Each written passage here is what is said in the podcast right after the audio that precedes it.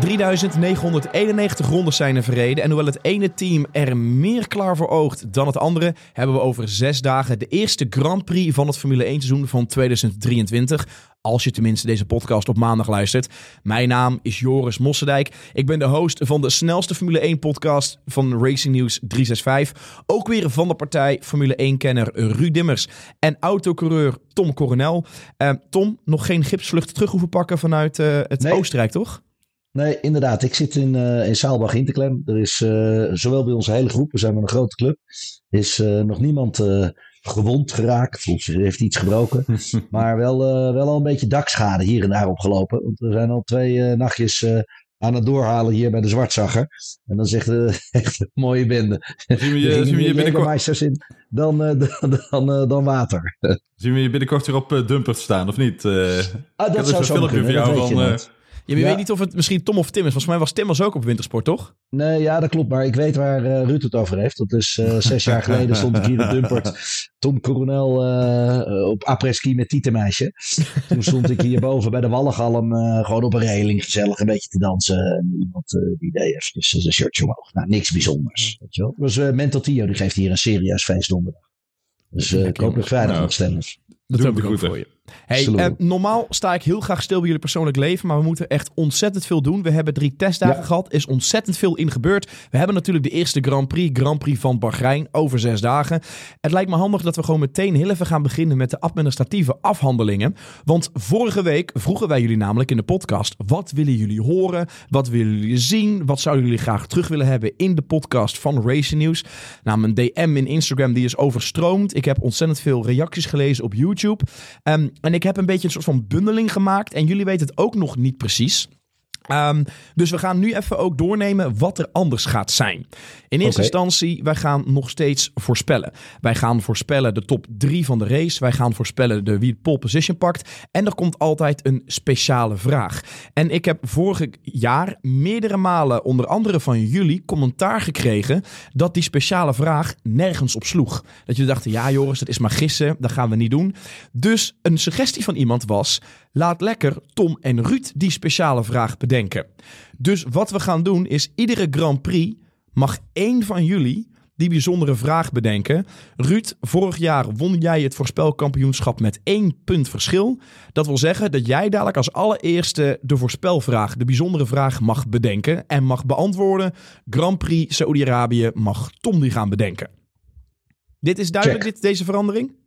Ja, maar het, is leuk als degene hem, eh, dan de vraag verzint en de ander hem juist beantwoordt. Als eerste. Ja, Ja. als eerste. Oké, nou helemaal goed. Dan gaan wij de puntentelling ook iets anders doen. Want een veel, veel, veel gehoorde klacht was namelijk... we delen te weinig punten uit. Trek het meer gelijk met de Formule 1. Nou, aan de ene kant ligt er natuurlijk ook dat jullie misschien beter moeten voorspellen. Dan worden er ook natuurlijk meer punten gescoord. Maar goed, hè. Wat wij gaan doen. Polpositie, po- top 3 en de bijzondere voorspelling. Bij pol en de bijzondere voorspelling krijg je drie punten per goed antwoord. Ja. Bij de top 3 klinkt het als volgt. Heb je de positie perfect goed van de coureur, zeg jij eh Nick de Vries wordt eerste en die wordt eerste, krijg je 10 punten. Zit je er één positie vanaf, krijg je 5 punten en anders helemaal niks. Dus positie goed, 10 punten, één positie eraf is 5 punten. Kan ervoor zorgen dat je in een perfect weekend dus 36 punten pakt.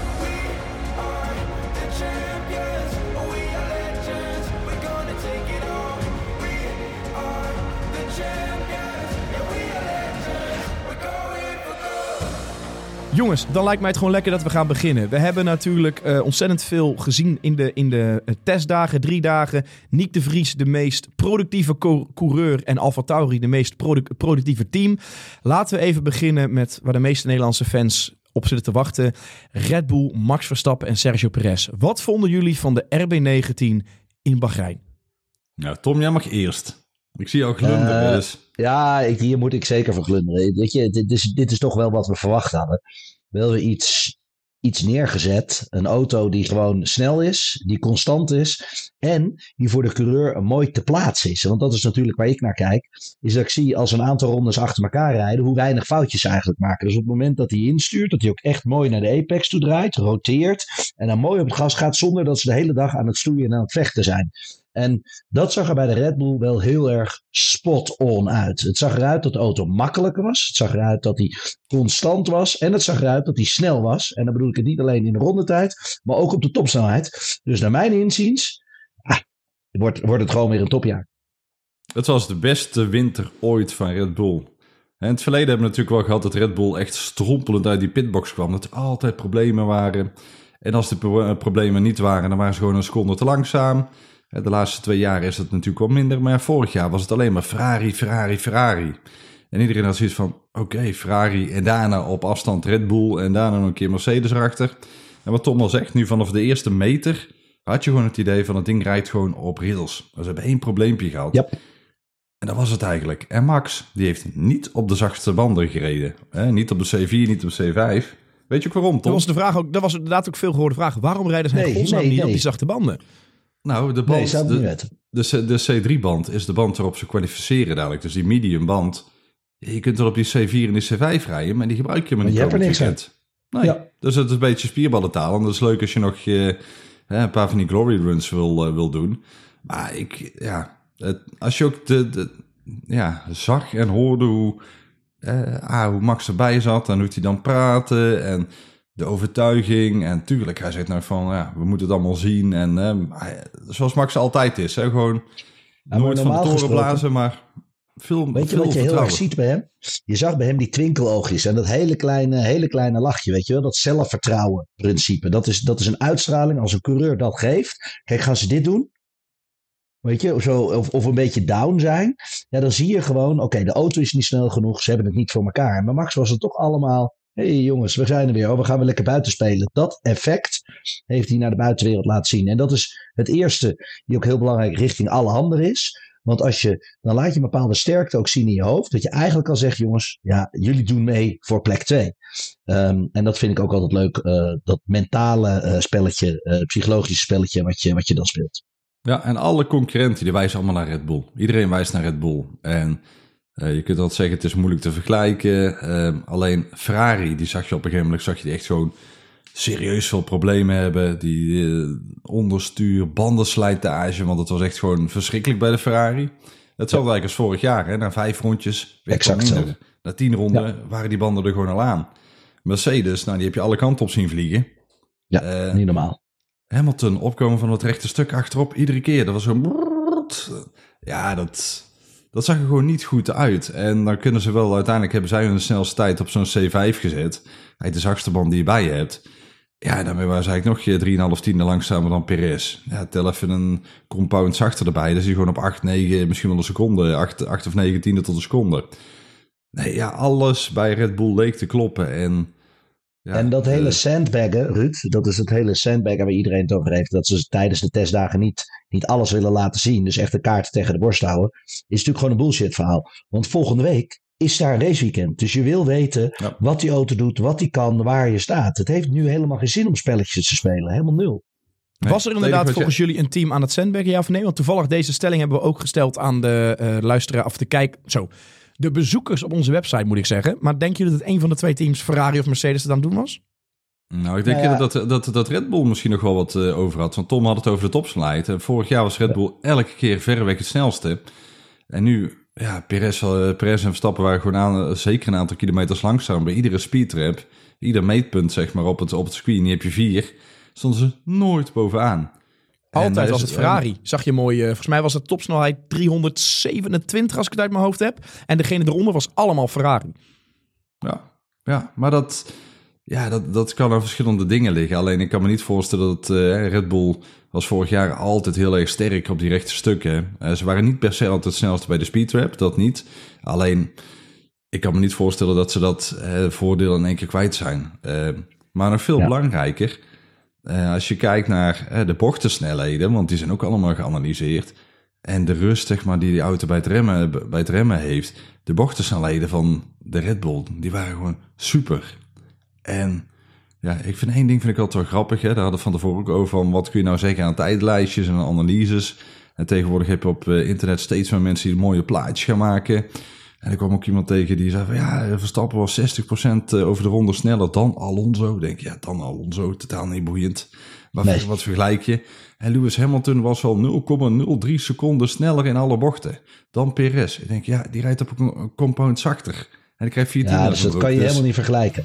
En Ruud, natuurlijk, wat ook heel erg belangrijk is. Deze condities, zoals ze mee gereden hebben. Dan rijden ze helemaal nul in aankomend weekend. Niks. De kwalificatie is, is eh, ja, oké, een beetje aan het einde van de dag. Maar de race is al in de avond en is dan een stuk koeler. Dus ook die longruns, natuurlijk, het is goed om te zien waar de bandenslijtage begint en hoe het aanvoelt als coureur zijnde. Maar ik heb zelf gereden in Bahrein, dat is het, eh, drie maanden geleden.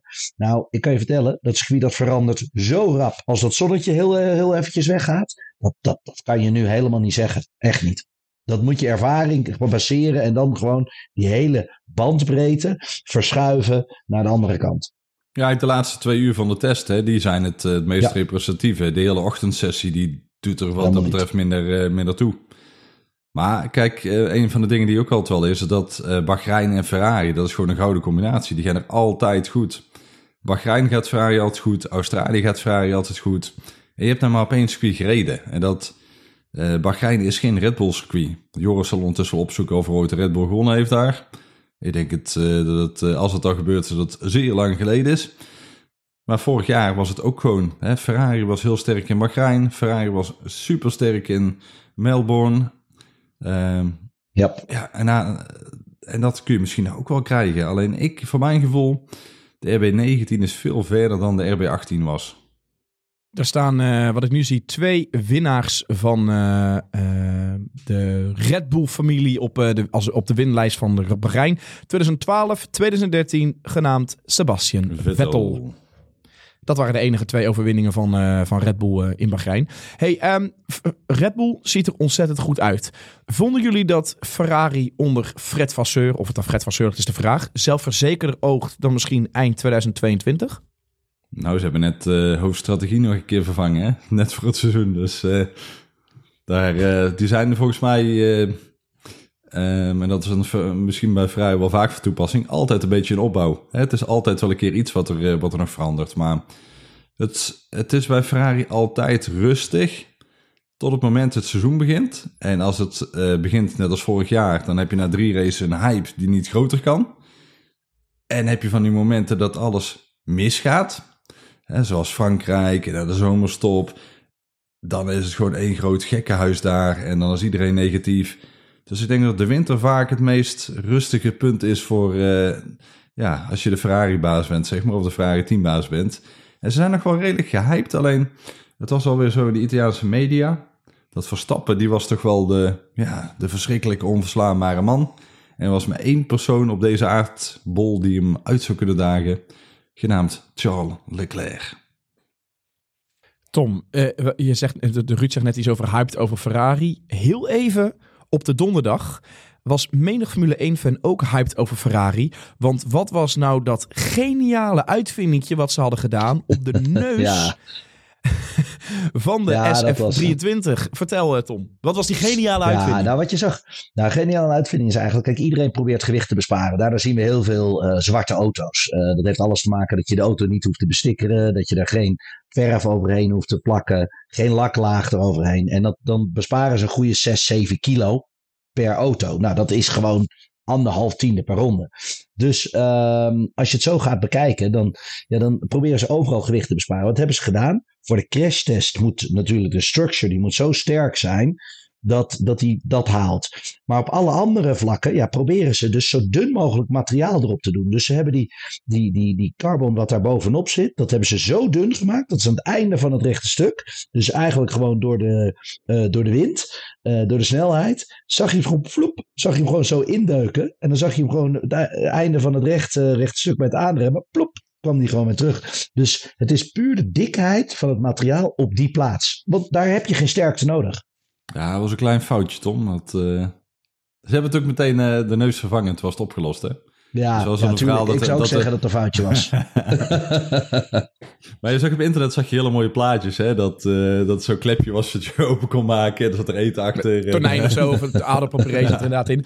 En inderdaad ook nog even een, een technische vraag. Is, die kwam ook best wel vaak voorbij eh, op eh, ons artikel eh, waar je vragen achter kon laten. Wat ik al zei, er zijn bijna 4000 rondes gereden door 10 verschillende auto's, een keer 5 kilometer. Hoe zit het met die motoren? Zitten die nou in die motorenpool van dit jaar, ja of nee?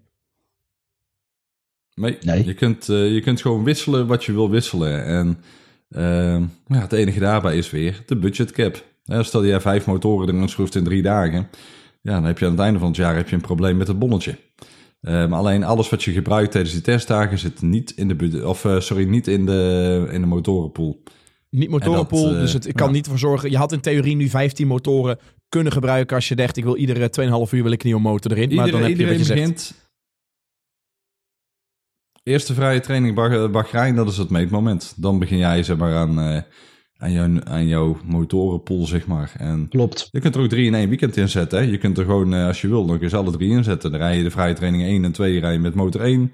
De zaterdag met motor 2. En op zondag wist je naar motor 3. Kan er zonder gridstraf. Want je hebt gewoon Ja. drie motoren die je mag gebruiken. Dus Ja. We hebben het al een klein beetje gehad nou over de drie topteams. Eh Red Bull oogde sterk. Ferrari houdt zich een klein beetje op eh, de achtergrond. Het was eh, Mercedes liet toch een beetje nog de wensen over. Welk team heeft jullie het meest verrast als we deze drie even buiten beschouwing laten? We zagen op een gegeven moment een Alfa Romeo op het einde van dag drie bovenaan staan. Wel met de zachte banden. Alonso was ontzettend productief. Ook natuurlijk omdat Stroll niet is. Wat, Ja, wat viel jullie op? maar- Welke coureurs of teams?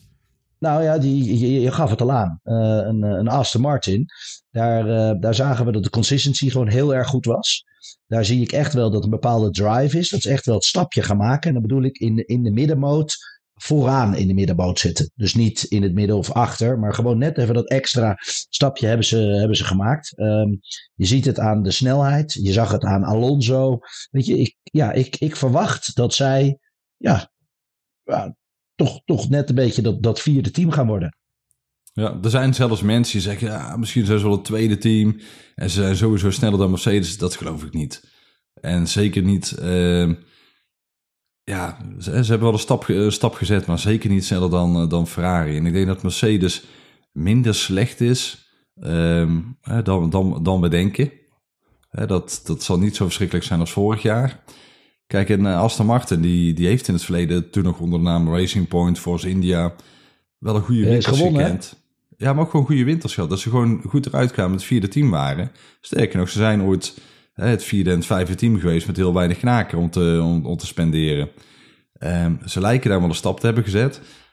En misschien kunnen ze ook wel profiteren van het hok van, eh, van McLaren. Want dat eh, ding lijkt helemaal nergens op de... nee, die is veldvulling momenteel. Wordt dat weer een heel frustrerend jaar voor Lando Norris? Ja, vorig Ja. jaar hebben ze het ook gehad, hè? Vorig jaar hebben ze ook Ja. van die weekenden erbij gehad dat het gewoon helemaal niks was. Dat ze gewoon eh, hè, Q2, Q3 er allebei al uit lagen. Toen hebben ze ook wel eens een weekend gehad dat ze in één keer helemaal meededen en allebei in de top eh 6, 7 eindigden. Alleen je zag de frustratie op zich van Lando Norris. En ik vind het voor hem echt gewoon triest aan het worden. Dat die jongen heeft zoveel talent, maar die zit dadelijk... Ja, hij- volgens mij zit er nog twee of drie jaar, eh, drie jaar of zo onder contract. Die zit gewoon weg te kwijnen met zijn talent daar. En die komt nooit in de, in, in de positie om een race te winnen. En dat is gewoon zo ontzettend zuur van die jongen. Ik vind het, Ja, ja, niet eens meer podiums te pakken. Het, eh, het- kijk even naar twee jaar geleden. Toen, eh, toen was het nog aardig. Of drie jaar geleden. Weet je, in Oostenrijk, begin van het seizoen deden ze een klein beetje mee. Maar nu is echt het Rusland had, tegenovergestelde. Rusland had Ja. moeten winnen toen. Hè? Toen begon het te regenen. in de regen. Toen begon het te regenen, Ja. de laatste rondes. Ja. Ja. Maar nee, maar is- had, had, had. Het gaat, het gaat alleen maar slechter worden. Ja, en Alpine was ja, ook niet echt... eh. Ja, maar die komen nog met een update. Hè? Die, die, die hadden maar- inderdaad meer van zichzelf verwacht. Ehm, zullen ook met een update moeten komen. Want dit was niet het representatieve Alpine wat iedereen verwacht. Dus eh, ze zeggen dat die eh, aankomende week met, een, met weer een nieuwe vloer gaan komen. Ja, maar als je die, die, die, die auto zag, die onboard. Het was gewoon, normaal stuur je in, heb je één keer insturen. En misschien ergens een klein beetje corrigeren. Maar dat was gewoon... Ja, het was een, een kon, het is heel simpel. Op het moment dat de auto bijt en je voelt dat die roteert en je kan, die grip kan je pakken. Dat is lekker. Maar op het moment dat je alleen maar, alleen maar aan het vechten bent, dan is het net als Bambi on Ice, weet je wel? Dat je de hele- en dat, ja, maar dat geeft je geen vertrouwen. eh, als autocreur zijnde. En al helemaal niet. Omdat je zegt, nou nu moet het gebeuren. Nou ja, Dan, dan voel je het één keertje in de eerste bocht gelijk. Ja, hoe gaan we dan die andere bochten aanvallen? Dus ja, dat, dat is heel vervelend. Dat is, dat is tot nu toe niet wat ze willen meemaken. Want een, eh, een Gasly is natuurlijk echt wel verhuisd door dit te denken. Nou, weet je wat? Wij gaan een hele goede subtopper worden. Ehm, en dat zouden ze ook moeten doen, want dat zijn ze ook echt wel verplicht nu. Laten we dan even nog naar andere team kijken die we nog niet besproken hebben. Wat zijn de verwachtingen voor Alfa Tauri? ja. Die, Tom, die, Tom die lacht en Ruud die is... Ja. Nou ja, kijk, Ja, ik Tom- lach Tom lacht als een boer met kiespijn. hebben. Ja, een beetje wel, een beetje wel. Maar kijk, weet je, eh, eh, Nick was heel productief. Ik denk dat dat heel belangrijk is voor de hele situatie geweest. Ze hebben veel rondes gereden. Nick heeft eh, eh, goede longruns gedaan. Alleen, de snelheid van de auto eh, was nou niet helemaal dat ik denk van wauw of zo. Weet je, een paar keer had die incidenteel waren ze er even bij. Maar ging natuurlijk even de kwalificatiemodus erop en de zachte band erop. Vorig jaar was trouwens Alfa Tauri ook heel goed tijdens de, tijdens de wintertest. Ja, En en toe. toen was het tijdens. Ja, maar de- uiteindelijk, de eerste races, was het hem ook niet. Dus ik zie dat er nog een hoop werk te verrichten is. Laat ik het maar even zo zeggen. Maar niet krijgt ik- wel, hè? Ik, ik heb Tom een soort van een beetje migraine bezorgd toen ik hem een, een lijstje doorstuurde met de, de longrun simulatie van, eh van Klopt. Drie Bottas en die van Nick de Vries. En dat Wat was het verschil? anderhalve veel. seconde gemiddeld per ronde. Anderhalve Ja, dat is echt te veel. En Ja, dat is echt kijk, hè, Nick die, hè, die is professioneel genoeg om hè, het een beetje te, te verbloemen in gesprekken. Ook die er zijn met, eh, met de media. Hè, we waren ook met twee man op locatie. Ehm, alleen je ziet dan ook aan houding. Je ziet het aan, weet je, op het moment dat er dan een keer iets gevraagd wordt over zoiets, dan zal hij dat nooit helemaal beamen. Maar laat Nou ja, je gaat zeggen. in de verdedigingmodus. Dat is, dat is wat je heel duidelijk bij hem ziet. En Nick is natuurlijk niet de meest flamboyante om te interviewen. Dat is echt eh, proper correct, noem ik dat? De ideale schoonzoon eh, look en feel. Ehm, en bij Max kwamen er af en toe echt nog wel eens goede, goede dingen uit als het niet goed ging. Maar dat zal je niet nooit horen zeggen. Maar je ziet het aan zijn hoofd. Je ziet aan hoofd. Ja, maar het, het, het, ja, ook, ook Helmut Marko heeft al gezegd, hè, van, hè, het was het gerucht dan van, nou, wordt Alfa Tauri verkocht of niet, en eh, bla bla bla is aan de aandeelhouders. Maar eh, hè, zoals afgelopen jaar ging en dat er nu naar uitziet, eh, moet het toch wel een klap beter. Ehm, ja, en iedereen had toch wel gehoopt op een stapje. Weer wat meer Red Bull onderdeeltjes, maar toch een meer afwijkend design ten opzichte van de grote broer. En dan denk ik altijd maar van, waarom kopieer je dan niet het succes van de wagen van vorig jaar? Tuurlijk, je loopt er wat mee. achter. Alleen kijk naar hè, wat de Alpine Racing Point Force India eh, vaak gedaan heeft. En wat heel veel andere teams gedaan hebben. Ja, kijk, kopiëren maakt je nooit de snelste. Alleen een beetje zo blijven struggelen als afgelopen jaar. Ja, ik denk dat ze echt een flinke, flinke dobber hebben gehad. Maar los van Aston Martin, welk team heeft er echt een mega stap gezet? Want Alfa Romeo met Bottas, dat zag er gewoon weer prima uit voor Ja. ja, een plekje rond, eh, rond de top 10 ergens zo. We zeggen En rond- dat rond de altijd. Eh, Williams, Leclerc- wat vonden jullie van Williams? Wat jullie daarvan? Oh, hier. Hoppa, we zeiden het tegelijk. Ja, nou ja, kijk, eh, Williams kon natuurlijk niet slechter. En dat zie ik ook een beetje bij Alfa Tauri zo. Dus dat zijn voor mij de teams die toch best wel een paar stappen kunnen maken. Aantal redenen. Ze hebben natuurlijk meer, eh, meer windtunneltijd. Ze kunnen net eventjes wat meer ontwikkelen als ze het echt goed zouden kunnen aanpakken. Dus ik verwacht dat het gat wat kleiner wordt. Ehm, maar als het concept klopt, zoals je dus bij, eh, bij Red Bull ziet, ja, dan zie je al dat ze een heel stuk sneller zijn dan vorig jaar. Ik denk Ja. zelfs dat ze, dat ze een goede anderhalve, twee seconden sneller gaan zijn dan vorig jaar. Nou, dat is echt heel veel. Met exact Ja, hetzelfde reglement. Kijk, bij Williams heb je, heb je natuurlijk al Bon die de kou moet gaan trekken. Ehm, Haas was niet heel... Vorig jaar had Haas natuurlijk een vliegende start. Hè, met Magnussen die gewoon eh, als onze comeback kid, als strijdende viking daar eh, met zijn strijdwagen maar, eh, echt gewoon ballen tonen en mooie resultaten eh, neerzetten. En dat oogt ook allemaal wat, ja, wat, wat, wat bleuer. Maar goed, we gaan het, eh, we gaan het zien. Even, wat wordt de grootste top qua team? Dus het hoeft niet per se te zijn de top die, of de, het, het team dat eerste gaat worden, maar misschien die het meest gaat verrassen. Het kan natuurlijk ook eventueel een Aston Martin zijn die misschien de vierde of derde gaat worden, hoe je het wil noemen. Wat wordt de grootste top qua team? Oeh, ja, kijk, je zou zeggen dat eh, de grootste top, het moet Aston Martin worden. Het moet gewoon. En ja, en Williams. met alles wat ze investeren daar in de fabriek, in Fernando Alonso, die zijn al jaren aan het bouwen. Ehm, ja, het moet er nou een keer van komen. En vorig jaar zag je op een aantal momenten dat het best oké was. Alleen het probleem is wel dat het middenveld, of die eerste, eh, ja, het middenveld kun je de ene keer kun je zesde staan. En de andere keer sta je dertiende. Het zit vaak heel dicht bij elkaar, dus het gaat om constant zijn. En ik hoop voor Alonso dan dat hij nou een keer de, be- de beschikking heeft over een auto die niet om de havenklap uitvalt. Net als bij Alpine elke keer het probleem was.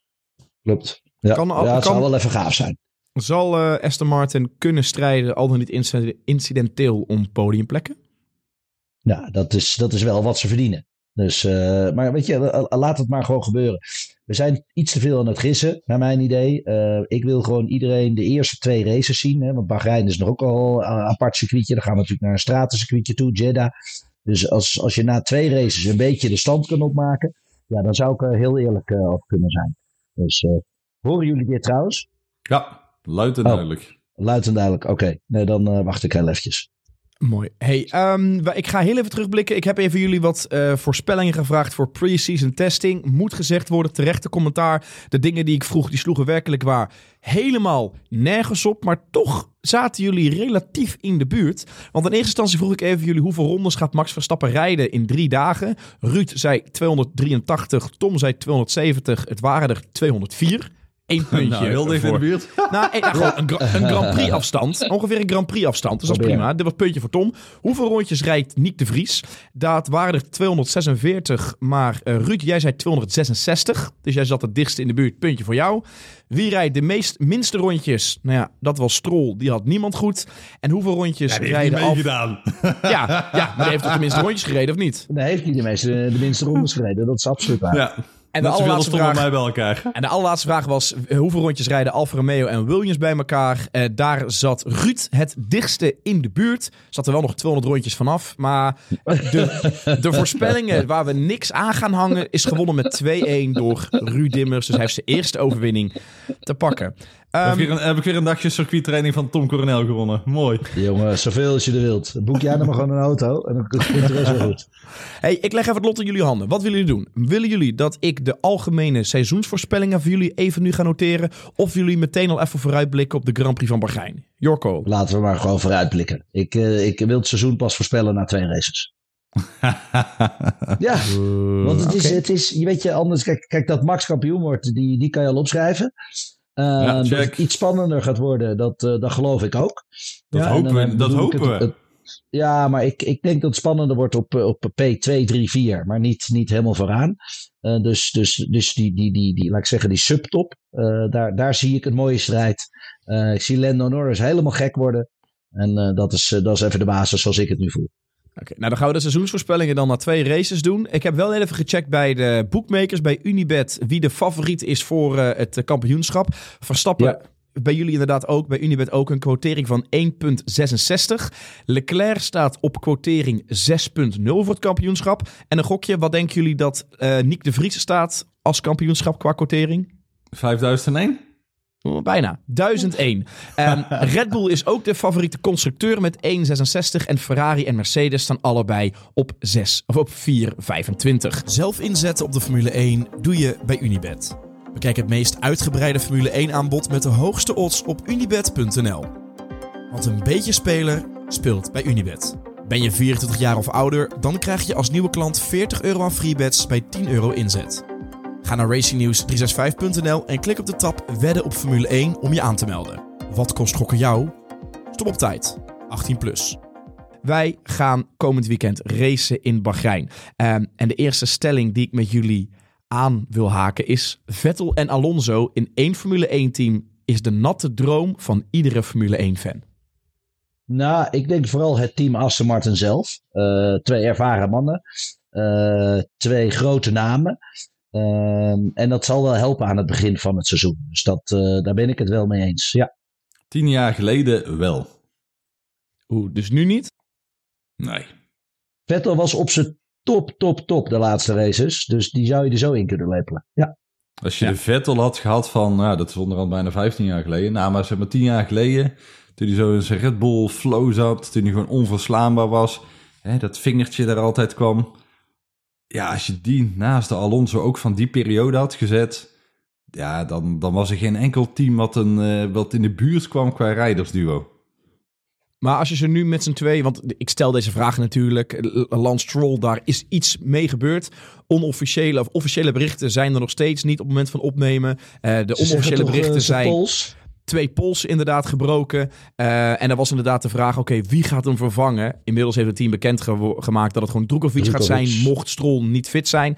Maar even Vettel en Alonso in één auto. Wie uh, eindigt hoger van de twee in de gelijkwaardige Aston Martin? Oeh. Het wordt een hele vette strijd de laatste paar rondjes. Die wordt, nou, die dat, wordt dat, dat, dat, zou dan, dat zou dan Vettel moeten zijn. Die heeft er al een jaar mee gereden. Tuurlijk, die auto is iets anders. Maar die Alonso heeft uh, twee dagjes een keer mogen testen. Terwijl Vettel, ja, Vettel zou dat moeten winnen. Hoe oneerlijk is het eigenlijk, hè? Dat, dat jij dus kiest voor Vettel en die niet meer rijdt. Dus eigenlijk zit de verkeerde zit erin. Dat is eigenlijk wat je zegt. nou ja, kijk Tom, als jij, uh, uh, ja, weet ik veel, 5000 kilometer in een auto hebt gereden die wel wat veranderd is voor dit jaar ja, of je bent helemaal nieuw bij het team en je moet er gaan kijken waar de koppeling zit. Hey, ik overdrijf. En, uh... Ja, jongens. Uh, Rut, Rut, zal ik even uitleggen hoe dat bij de autocreur werkt?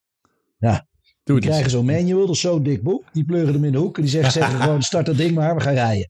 Ja, weet je, het stuur zit op dezelfde plek, dat is allemaal hetzelfde. Dat is echt gewoon geen enkel probleem. En helemaal ja, maar, Vettel, niet met ervaring. Kijk, heeft, is iemand een jaartje uit geweest of twee jaar eruit geweest, dan, dan zou ik ja, zeggen, maar dat, okay. dat, dat, dat, dat, zeg ik. Ik zeg, Vettel, Vettel zou aan zijn stand al verplicht moeten zijn om dat te winnen. Omdat je gewoon echt helemaal dat gevoel in die auto hebt. Je weet hoe hij reageert op de, op de setup. Maar ja. Drukovic maakt geen kans tegen Alonso. Laat hem zo invullen. Nee, nee, nee. Die kan alleen maar winnen. Die kan niks verliezen. True. Nick de Vries is na zondag van de nul punten af. Nou, dat denk ik Oeh, niet. dat zou wel een hele mooie start zijn. dat, dat denk ik niet. Kijk, vroeger uh, toen de seizoensopener in, uh, in Melbourne was met de Grand Prix van Australië, had je af en toe nog knotsgekke dingen. Hè? dat Mark Webber vijfde werd in de Minardi, met alle respect een hok ja. van een auto. Uh, het moet raar lopen, wil de Vries punten scoren. Dat is mijn voorspelling. Het zou wel weer een, een, een reden zijn waarom je de Vries in je team hebt genomen. En dan hebben wij een hele toffe Grand Prix gehad, Tom. Zeker weten. Dan is Zeker. de stem van Tom waarschijnlijk nog slechter eraan toe dan dat hij nu al is. Hey, Ja, ehm, ik Tom, heb weer een even daarop, nodig. Tom, daar even op inhakend. Jij zei vorige week vol trots... eh en Nick de Vries gaat makkelijk eh, 50 WK-punten halen. Een beetje vergeleken Ja. met wat Pierre Gasly heeft gehaald vorig seizoen. Nu heb je de testdagen gezien. Het viel toch een Was beetje het toen tegen. donker buiten? Was ik toen wakker? Ja, wakker wel, nuchter weet je bij jou nooit. Dus Nick gaat het halen. Ik, ik ga het je uitleggen. Nick gaat dat absoluut halen. En de reden daarvan is dat hij gaat profiteren van andermans fouten. Hij is er namelijk op het moment dat andere mensen eraf vallen of eh, verkeerde, verkeerde keuzes maken qua banden. Want die ervaring, dat heeft hem dit zitje gebracht. Ik blijf bij mijn standpunt. Meer dan 50 punten. Nee. Om Precies erbij, zei 50. Om en Ja, om en 50. Oké, om en nabij, ja, marge van 2. Doen we gewoon 10% foutmarge, mag toch? Dat is vijf. Ja, boven, dat doen we het deze. Jezus. Zo. Dat is Kijk, wel en, hele- en nu is het volk wakker. afgemaakt. Nu is hij wakker. Hey, eh, gaat Verstappen gewoon zijn eerste overwinning pakken? Ja. Ja. Zonder Ja. twijfel ook. Ja, geen, geen enkel twijfel. Als je ziet waar waar ze vorig jaar geëindigd zijn en dan zelfs nog een extra stapje hebben bijgezet, dan zie ik dat de rest nog een beetje ligt aan te modderen. Ehm, ja, ik, eh, ik voorspel dat Verstappen het gewoon, eh, gewoon eigenlijk gewoon minstens net zo goed gaat doen als vorig jaar. Hij heeft een paar cadeautjes gehad qua overwinningen, vind ik zelf. Dus dit jaar gaat hij er gewoon negen pakken. Maar nee hoor, daar is dit er een van. Kijk, het begin van het seizoen zijn ze het makkelijkst. Want als jij er wel klaar voor bent en de andere teams nog net niet, ja, dan zijn dit de races die je echt moet pakken. Maar ze moeten ook natuurlijk aan het begin, hè, de eerste seizoenshelft, moet Red Bull ook wat, ja, hè, misschien wel een voorsprong opbouwen pakken. misschien. Want je weet niet of, of ze nou echt een hinder gaan ondervinden van die budgetcap. Tuurlijk, hè, minder geld spenderen zal altijd, of eh, ja, minder windtunneltijd, sorry, zal altijd linksom of rechtsom een handicap zijn. Helmut Marko zei al van, ja, tot op heden niet, maar we hebben geen ruimte om te experimenteren. Alles wat wij doen moet in één Moet keer sporren. raak zijn. En dat lijkt hè, tot op heden wel gewoon zo te zijn geweest, zeg maar. Alleen hoe gaat dat in, eh, gedurende het seizoen? Hè, win jij eh 16 en een andere seconde, ja, dan moet je wel 14 aan het begin van het seizoen voor, voorsprong hebben. Dat is eigenlijk een beetje die ontwikkelingsrace. En ja, daar komt toch wel weer iets aan bij Red Bull. Alleen dat is ook wel weer grappig. Hè? Als je Helmut Marko is natuurlijk een hele leuke, hele leuke man wat dat betreft. Die er ook een beetje cynisch af en toe uit de hoek kan komen. En ja, ook, we spraken hem in, eh, in, eh, in Bahrein. En dan krijg je ook van die halve antwoorden. Maar dan, ja, dan hoor je gewoon in zijn stem al dat er weer ergens iets, iets zit. Het was al van, is dit de echte auto waarmee jullie aan, eh, aan de start gaan staan? Ja, ja, ja, denk ik wel.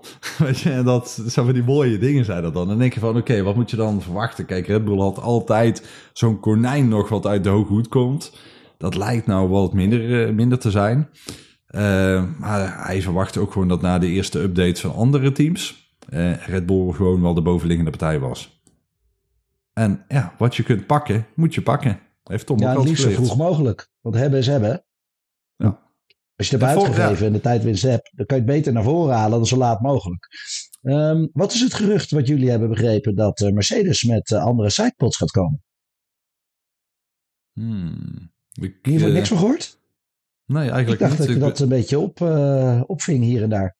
Kijk, ik begreep dat, uh, dat, het, uh, dat het grootste probleem bij Mercedes nog steeds zit in, in, in de vloer. Hè, dat ze, en dat ze gewoon op sommige momenten voor hun nog onverklaarbaar ja, drukverlies hebben, zeg maar. Ja. Hè, dus dat, ja. dat je die... En dat, dat schijnt schijnbaar het grootste probleem uit te zijn. Ja, zijn die sidepods het probleem? Het... We see, we see. Ja. Ik vind ze wel lelijk dit jaar. Het is gewoon zo'n een beetje rechthoekige opening ik, ik kreeg meteen het beeld in mijn hoofd van de Forti uit 1995. Mensen zoeken hem even op. En dan moet je niet in de hele auto kijken, want dat is helemaal een gebakje, weet je. Een geel, een geel ding. Maar die had van zulke lelijke, rechthoekige sidepods. Sidepods. Klopt, die zijkanten zo. Oh. Nou ja, ik, ik, ik vind die Mercedes ook totaal niet mooi. Weet je? En dat... En dan zeggen mensen naar die lounge van, oh, wat een mooie auto. Nou, soms oogt die bijna groen als het camera standpunt en voor de rest, als je gewoon foto's ziet, detailfoto's ervan. Het is, het is echt lelijk. Het is echt Waarschijnlijk bij, bij avond- en nachtraces gaat het lastig worden om de Aston Martins en ja, de Mercedes uit elkaar oh, te houden, denk ik. dacht, dan krijgt de Mercedes een koplampje omdat je hem anders niet meer ziet rijden. Ja, dat zou goed kunnen, ja. Gewoon zo'n zo, zo uh, rood uh, alarmlampje gewoon zo aan de bovenkant, ja. ja. Nou, ik vind die Ferrari vind ik er wel echt strak uitzien. Die, die, die oogt goed en die oogt onder alle omstandigheden goed. Want dat is leuk in Bahrein. Hè? Je hebt dat, dat kunstlicht erbij. Die, die schittering die, mooi in het donker ja. zo. Ja. Die wieldoppen van Alfa Tauri vond ik ook heel mooi uitzien. Met die, die soort uh, flashlights die erop stonden. Die ja. Ik vond die Alfa Tauri nog niet zo slecht ogen met dat rood erbij hoor. Dat, het is, je bent een beetje gewend aan de kleurencombinatie. Maar de Alfa Romeo en de, en de Ferrari zijn wel de twee mooiste. Ik ga even met jullie het uh, vierplay tijdschema doornemen. Want ik roep natuurlijk al de hele tijd en je weet het. Het staat te gebeuren weer. Een eerste Grand Prix weekend. Maar wanneer is nou precies de actie? Eerste vrije yep. training. Zet hem in je agenda. Neem vrij van werk. Sluit jezelf op in je mancave als je die hebt. 1 maart, of 3 maart moet ik zeggen, de vrijdag tussen half 1 en half 2. De tweede vrije training tussen 4 en 5. Zaterdag 4 maart, derde vrije training. De laatste half 1, half 2. Kwalificeren doen we tussen 4 en 5 op de zaterdag. En de race ook zondag tussen 4 en ongeveer 6. En we hebben hier ook 4 maanden, ja, vier maanden op moeten wachten. Maar ik vraag dan toch even aan Tom om zijn keel te schrapen, zijn oogjes ja. zo goed als dicht te doen als het veilig kan, mits veilig.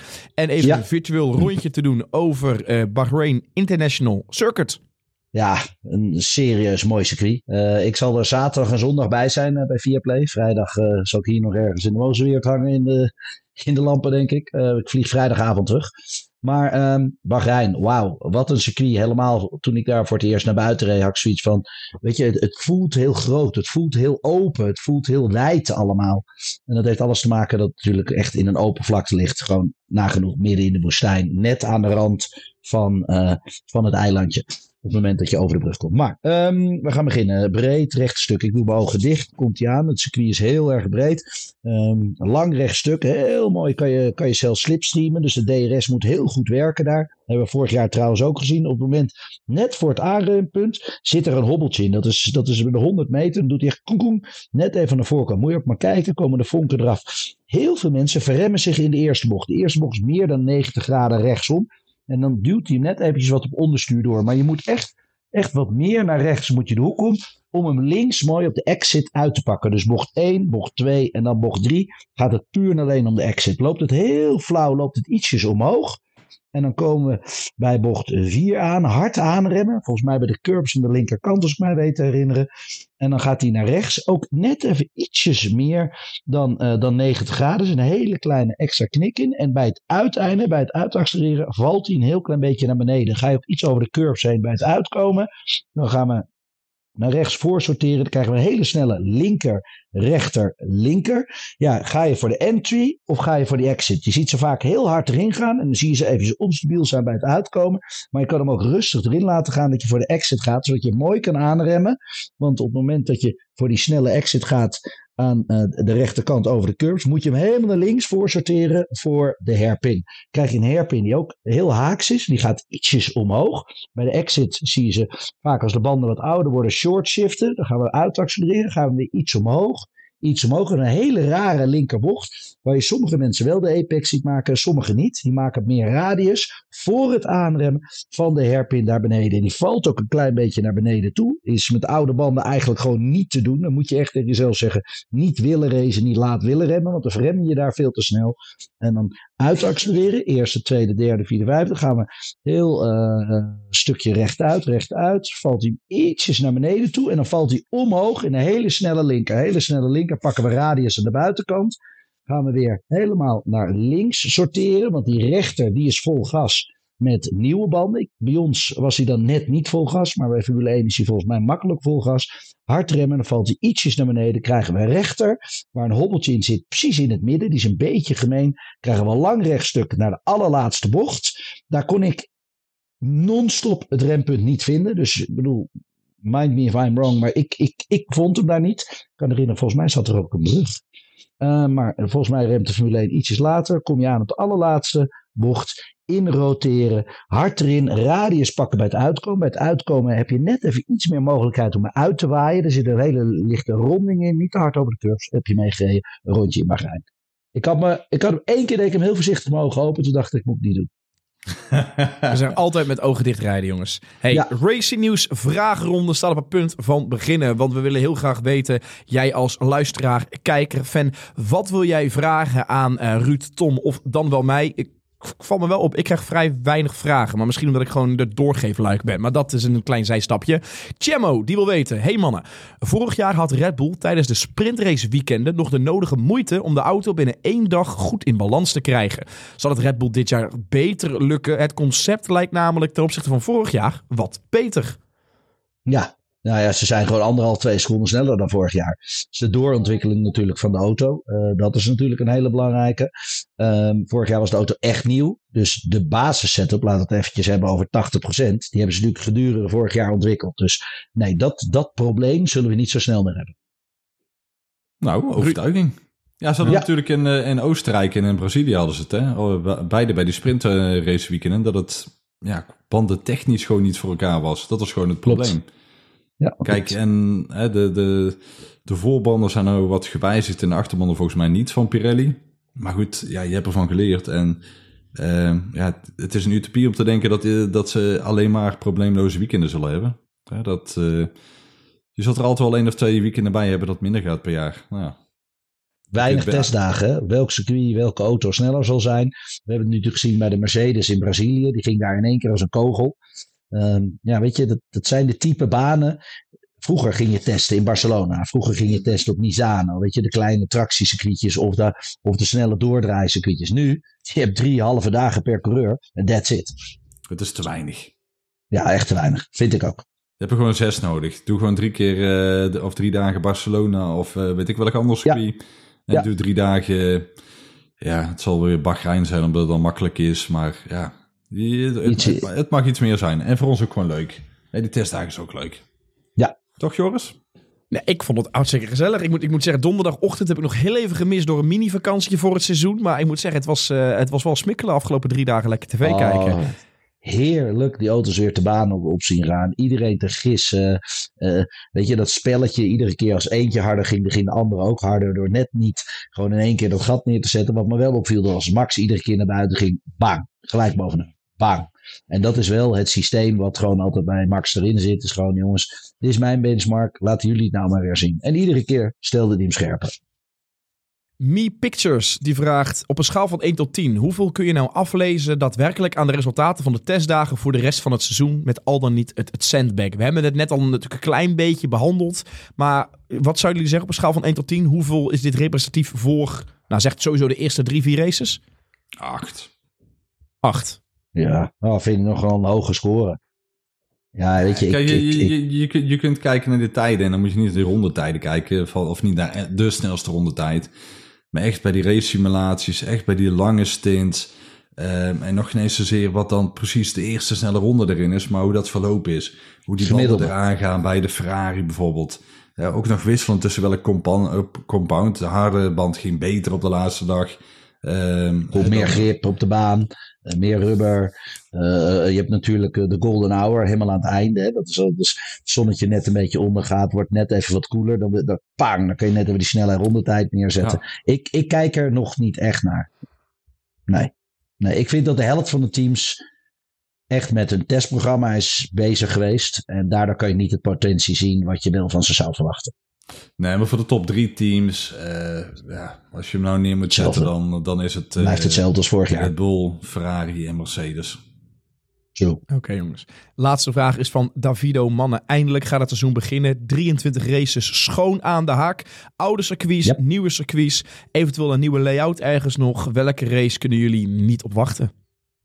Ja, kijk, voor ons Nederlanders is het altijd eh Zandvoort. Dat is en blijft gewoon heel bijzonder. Ja, altijd. Daar Pas twee jaar natuurlijk. Ja, oké, maar die is, die is gewoon standaard. Dus weet je, nou, laten, we daar, laten we die even overslaan. Dat is nummer twee altijd België. Laten we die ook even overslaan. Welke hebben we dan, Tom? Ja, ik vind het einde van het seizoen vind ik Brazilië toch altijd een hele bijzondere. Omdat je daar gewoon altijd veel inhaalmanoeuvres ziet en goede gevechten. Dan, weet je, dan wordt het toch altijd een beetje hot aan het einde van het seizoen. Eh, Monza. Monza is ook altijd een bijzondere. Gebeurt ook altijd wat. Weet je, dat vind ik ook altijd zo'n hele rare. Baku. Maar ja, ja oh, inderdaad. Ja, Baku, half stratencircuit inderdaad, waar niemand getest heeft. Een beetje daar, die lange rechte stukken, heel hobbelig. het, lijkt me, weet het, je, het lijkt maakt me, niet uit. het lijkt me leuk. Maar goed, dan moet wel heel hard dansen, denk ik. Om Baku in de regen te krijgen. Dat lijkt me zo gaaf. Dat is moet je hard gewoon... dansen denk ik inderdaad, ja. Ja. Maar dan, dan, Ik- heb je denk, ik- dan heb je denk zes man die de finish halen of zo, weet je. Dat, is gewoon, Ja. dat is gewoon niet... Voor- Ja, volgens mij...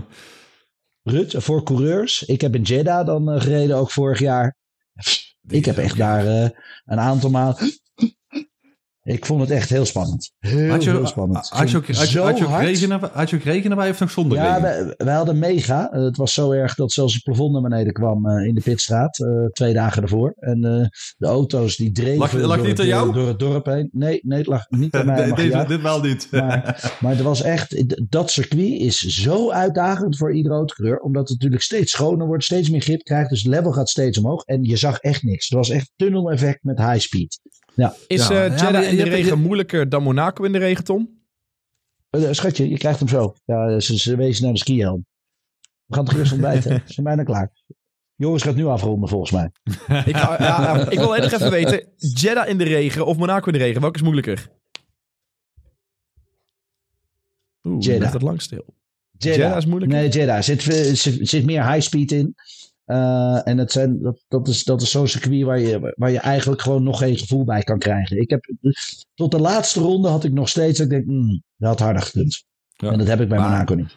Maar je hebt gewoon het begin van de kalender is gewoon echt wel leuk, weet je. Ik bedoel, eh, eh, ja, Bahrein wisselt een beetje. Het is een... Maar goed, seizoensopen, dan kan al alles gebeuren. Maar zo'n Jeddah en Baku die je bij de eerste races hebt. eh Canada wat je ook nog in de, bij de eerste acht races hebt. Dat zijn allemaal gewoon super toffe semi-stratencircuitjes erbij. Eh, ja, ik heb er gewoon zin in. Ja, ik ook. Dan, eh, ga, Kom dan ga ik er bijna afronden voordat ik dadelijk problemen krijg met de dochter en eh, vrouw van Tom. Wij gaan voorspellen polepositie top 3 en de bijzondere voorspellingsvraag van Ruud. Die laten we nog heel even in het midden. Want Tom, ik wil als eerste weten wie pakt pole position op het Bahrain International Circuit? Max, Ruud. echt. Max. Top 3 van de race, Ruud. Wie is 1? Max, Charles, eh, Sergio. Perez. Vertel, Tom, wie, wat is de top 3 Max, Perez, Sainz. per Sainz? Ruud, wat is eh, de mooie vraag die jij wil stellen eh, en die Tom als eerst mag beantwoorden? Snelste pitstop. En dan is het van het inrijden, zeg maar, de hele tot het uitrijden van de pitstop eh, straat. Dus Oh, die is gemeen zeg. Oh, oh, oh, oh. ik, weet, ik weet hem ook niet, jongen. Dus. Eh, 23-1. nou, dan pak ik 22,5. We moeten iets roepen van Joris. Ja, dat was Wij, ja, wij vinden het allebei. Ik, ik, weet echt niet. Joris, hè. Ja, het is een redelijk lange pitstraat, dus vandaar dat ik hem, eh, dat ik hem redelijk lang durf te maken. Ja, wel Nou, een korte, en, eh, wel een korte eh, in- en uit eh, dingen, dus... Ja, maar is Ik ben er heel blij mee dat eh, jullie nu in de lijf ondervinden dat die vraag verzinnen best wel lastig is. En eh, fijn dat eh, Ruud ook met een vrij onzinnige vraag komt. Onzinnig. Hey, ehm, Hallo, je kunt de race winnen of verliezen in de pitstraat, vriend. Gewoon, je kunt, nee. Weet je, jij, jij gaat vragen hoeveel gummibeertjes er op de tribune verstopt liggen, weet je, dat soort dingen. Ja. Na kwart over zes ochtends, hè? Daar moet je wel, die moet je wel erbij hebben. Hey jongens, ik wil jullie bedanken. Ook als jij geluisterd hebt tot deze podcast tot het einde. Vergeet je dan niet ook te abonneren op ons YouTube-kanaal. Eh, veel mensen weten het niet. Maar als je vandaag abonneert, dan is dat gratis. Dus even goed om even in je, in je hoofd, achterhoofd te houden. Op Spotify en op Apple Podcast kun je ons ook sterren en reviews geven. Zo kunnen nog meer mensen ons vinden. Tom bedankt, Ruud bedankt. En wij zijn over zeven dagen gewoon weer terug. En dan gaan we nabeschouwen op de eerste race van het seizoen. De Grand Prix van 100%. Bahrein. Jongens, thanks. Dat is het. Doei, doei.